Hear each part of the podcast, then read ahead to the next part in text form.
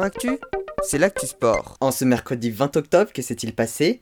En football, le Paris Saint-Germain s'est imposé 3 buts à 2 face au Red Bull Leipzig pour cette troisième journée de Ligue des Champions.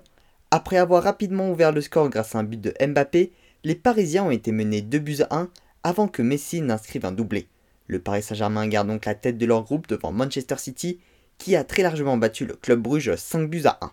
Dans les autres rencontres de la soirée, victoire 4-0 de l'Ajax Amsterdam face au Borussia Dortmund, l'AC Milan a été battu 1-0 par Porto, et Liverpool s'est imposé 3 buts à 2 face à l'Atlético Madrid. Antoine Griezmann a inscrit un doublé avant de se faire expulser en fin de match pour avoir levé le pied trop haut et avoir touché le visage de Firmino. Ce soir, c'est au tour de Lille de jouer. Les Lillois reçoivent le FC Séville, un match important pour la course à la qualification.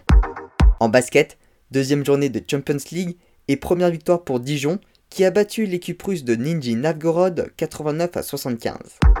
Toujours en basket, je vous en parlais hier, c'était la reprise de la NBA. Les champions en titre sont bien partis. Victoire 127 à 104 des Milwaukee Bucks face aux Brooklyn Nets à l'Est. En revanche, à l'Ouest, les Los Angeles Lakers ont été battus par les Golden State Warriors. En tennis, c'est un nouveau record qui a été battu hier sur le tournoi d'Anvers en Belgique. La rencontre entre le Britannique Andy Murray et l'Américain Frances Tiafoe a duré 3h45, un nouveau record sur un match en 2-7 gagnant. C'est le Britannique qui s'est imposé 7-6, 6-7, 7-6. Pour revenir sur les résultats, seul Arthur Hinderknecht avait réussi à passer le premier tour chez les Français, Richard Gasquet et Benoît Paire avaient perdu leur première rencontre.